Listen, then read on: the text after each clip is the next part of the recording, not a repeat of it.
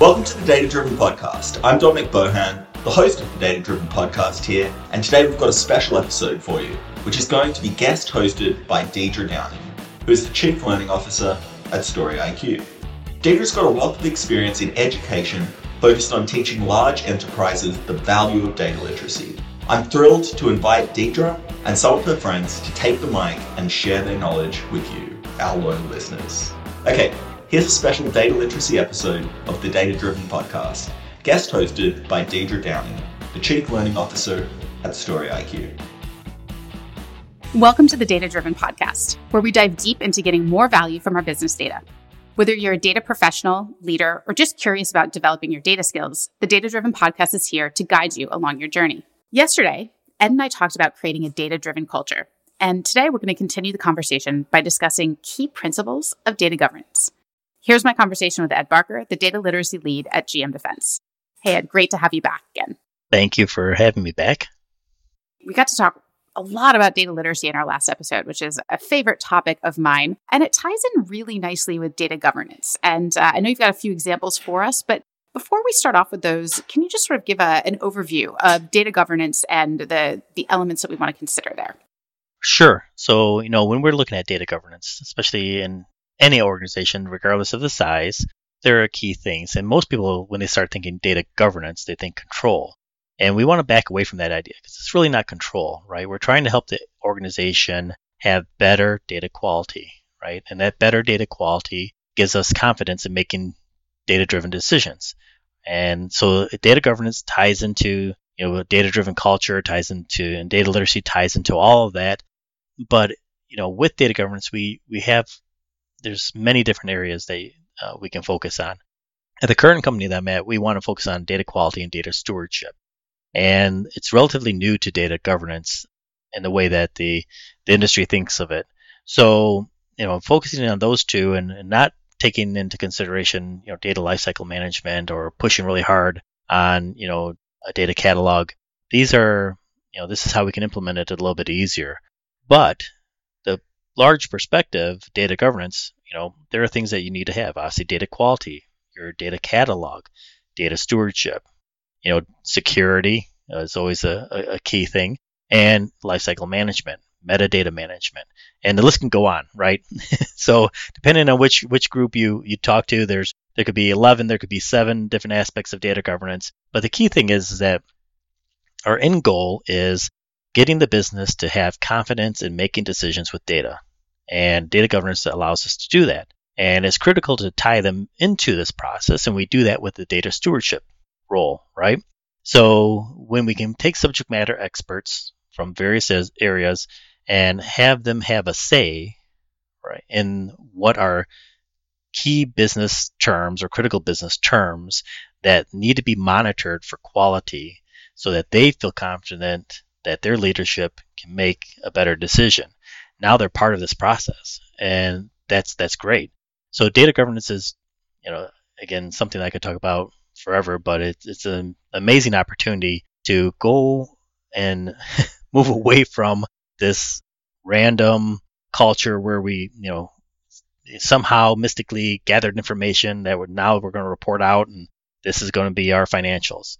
And I've seen that where the leader who was actually reporting the financials wasn't confident in where the numbers came from. How scary is that? Right? So I, I, I asked the leader at this time, and it's not the company I'm at now, was another client. I'm like, well, how do you stay compliant, right? You have to tell the government how much you're making, right? You have to file some type of uh, financials uh, as a corporation, and that's where we need to start as our gold standard, right, and work backwards. And you know, from data governance, you know, it gives us this framework where we can we can embark on that. It's a, a great opportunity, exciting opportunity no one wants to uh, present those key numbers with little asterisks next to them, right? Of like, oh, not not totally sure that I commit to these numbers. exactly. There's nothing that will get you an audit faster than than putting the asterisks by a number, saying, "Say "I'm not really sure how we got this, but here you go." so. Well, you, you told us earlier that you have an example, and I think it's it's a little bit around data quality. You want to jump into that and how that links with our data governance conversation? Sure. So, you know, everybody's excited about large language models. And Uh, everybody wants to be part of that that success story, and you know this is where again data governance, data literacy has an impact. For example, at a prior client, the CEO he was presented about this story of the large language model that they developed in house, and they were so excited, right? Because you could ask this large language model anything about the the plant floor systems. You know, how much resources are we using? And it would spit back the right answer. You could ask it, you know, what is our production going to be for today or for this hour, for this, you know, for this minute, and it would pr- provide the right answer. So high level confidence in this large language model. And the CEO is like, it would be amazing if we had this for our procurement organization, which, you know, is, you know, two billion in spend, right? Which is so it's not small. So him this individual not having the knowledge about how a large language model actually operates was a little bit of an individual selling somebody that they I don't, know of a good way to an analogy for it, but it's, it's um, I'm trying to think of a good way to explain that. He was blind, right? He did not have the literacy, the knowledge to understand that this large language model was based off of data that was generated from sensors. And these sensors, they had a 99% uptime and they produced tremendous amounts of data. And the data was really good. But now, if we take this large language model and we put it in over a data set that is hand input by individuals, a lot of typos, fields being used incorrectly, the large language model is not going to work, right? So that's where data governance comes in we have to have that data quality. If you're if you're excited about large language models and you think that they're going to provide uh, a meaningful, you know, innovative value creation, then you have to go back to your data governance. You have to start saying, are we monitoring this data for quality, right? Are we looking at the critical business terms? The, do we have master data in place? Do we know which fields in, are good or bad? And this is where our data catalog will come into play, right? By showing us what's good and what's bad if we had data governance in place for this capability that we wanted to put a large language model over, right?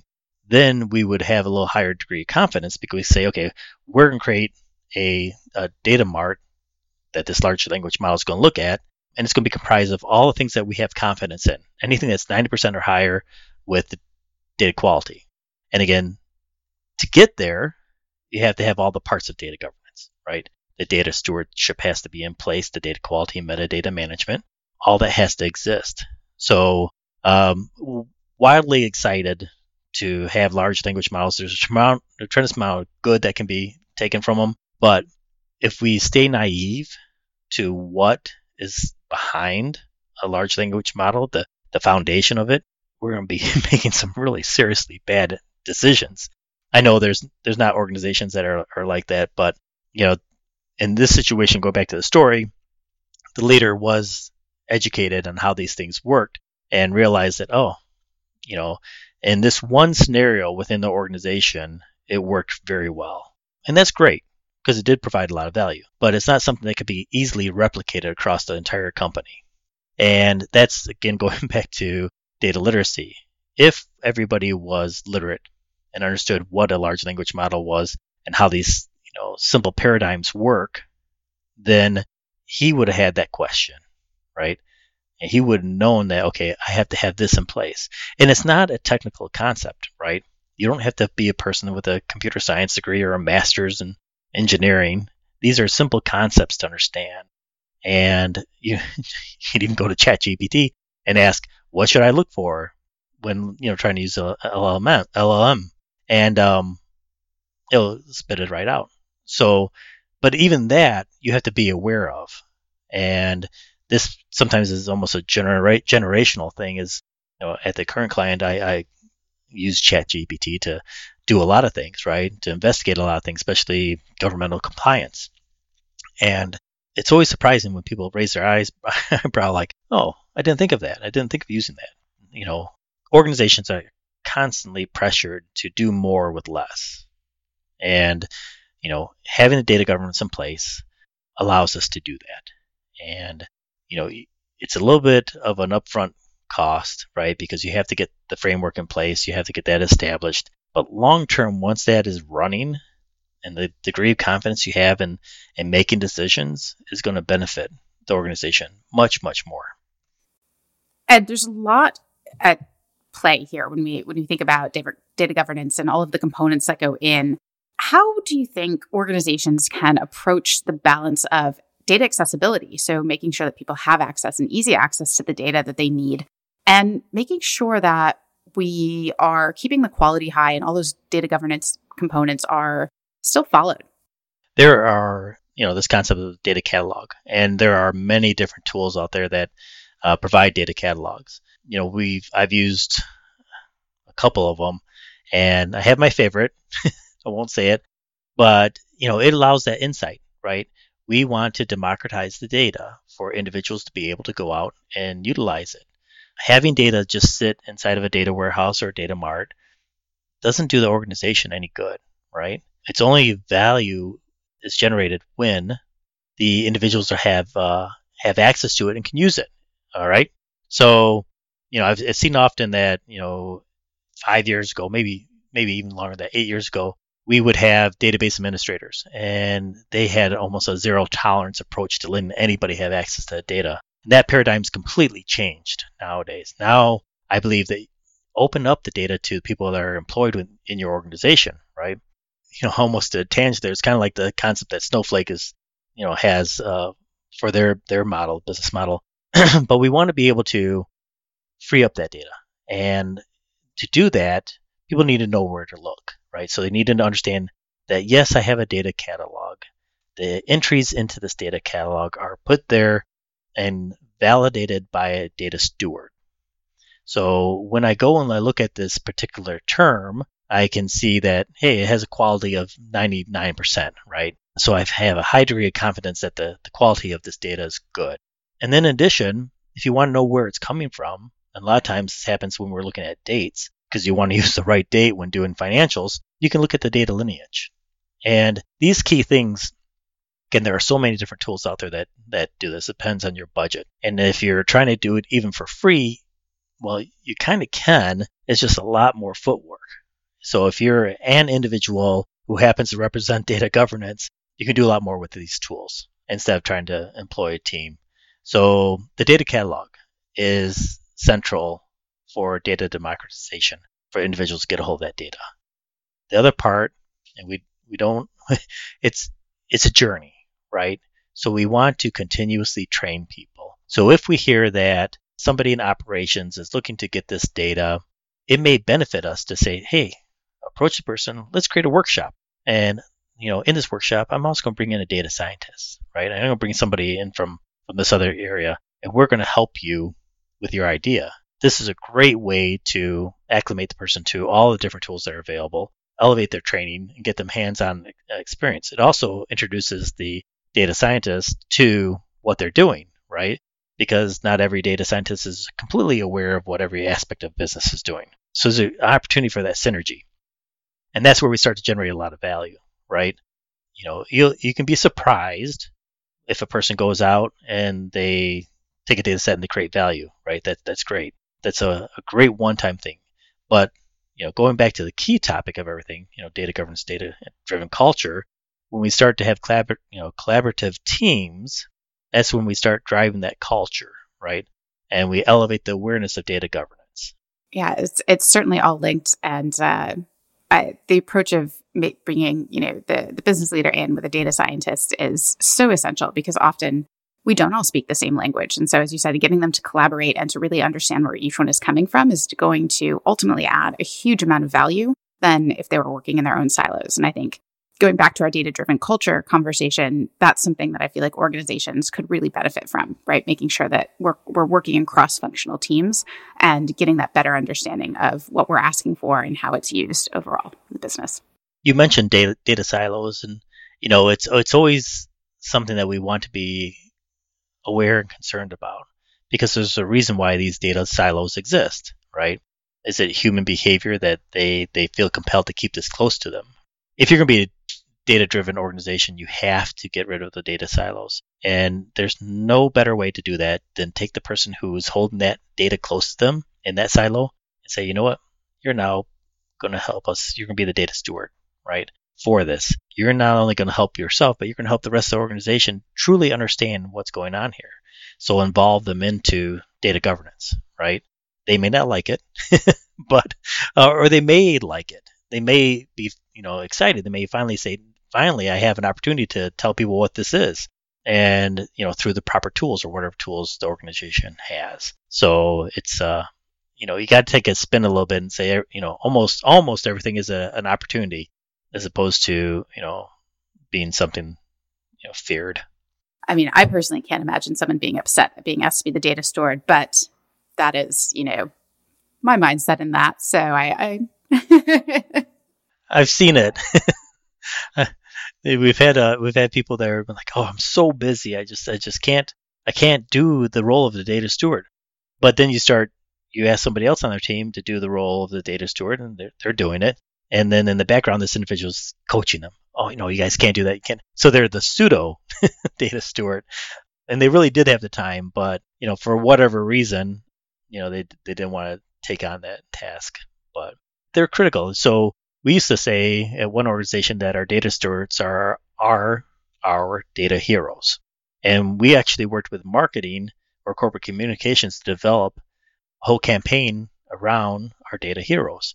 And the response was great because we got more people that wanted to be data stewards, right? Because they're like, okay, I want to be a hero, you know, and everybody likes that feeling, right? That, you know, feeling of being the hero, the, endorphins, right? Uh, all that good stuff. And it worked out well. So it's a part of data governance that a lot of people don't remember to do is communication. So if you're going to lead data governance, you also need to be able to lead, you know, develop a marketing plan, develop a communication plan, right? You have to constantly be in the face of your people, your employees, right, about data governance to socialize it. And if you have a corporate communication team, that's great. A lot of companies don't, right? So, but there's always some aspect that they could use, whether it's an internal like Viva Engage, right? Posting information up there, doing podcasts internally and sending those out. So you just got to be creative. But data governance is good, but it still has to be socialized. And a lot of times in data governance, we put a very technical person in, in charge. And for some reason, they don't want to do the social aspect of it, right? But it is needed. So maybe, you know, this person has to just be coached to talk to corporate communications or aligned with a person that is comfortable doing doing that part. But it is still a very important part. Communication and training is often kind of the last thing people think about when they think about data governance, but it is it's critical to the success of it. Well, just like we can't have our data in silos, we can't have our data governance in silos either. So spreading that throughout the organization super important with data driven culture and also making sure that you can trust your data and where it's coming from and what it's telling you. Thank you so much, Ed. I think this is a great place to wrap up for our episode here on data governance. You've given us a lot to think about. And so thanks again to Ed Barker, the data literacy lead at GM Defense, for joining us. If you'd like to get in touch with Ed, you can find a link to his LinkedIn profile in our show notes or visit his company website at grosseventure.com. That's G R O S S E V E N T U R E.com. Thanks again, Ed. Thank you. Thanks again to Ed Barker, the data literacy lead at GM Defense, for joining us. If you'd like to learn more about Ed, you can find a link to his LinkedIn profile in our show notes or visit his company website at grosseventure.com. That's grossventure with an E dot com. Just one link in our show notes I want to tell you about. If you didn't have a chance to take notes while listening to this podcast, head over to datadrivenpod.com, where we have summaries of all of our episodes and contact information for our guests. Of course, you can always reach me. Just submit an inquiry at storyiq.com. If you haven't subscribed yet and want a steady stream of data driven brilliance in your podcast feed, we're publishing multiple episodes each week. So hit that subscribe button in your podcast app, and we'll be back in your feed tomorrow. Okay, that's all for today. But until next time, remember that when it comes to data, less is more.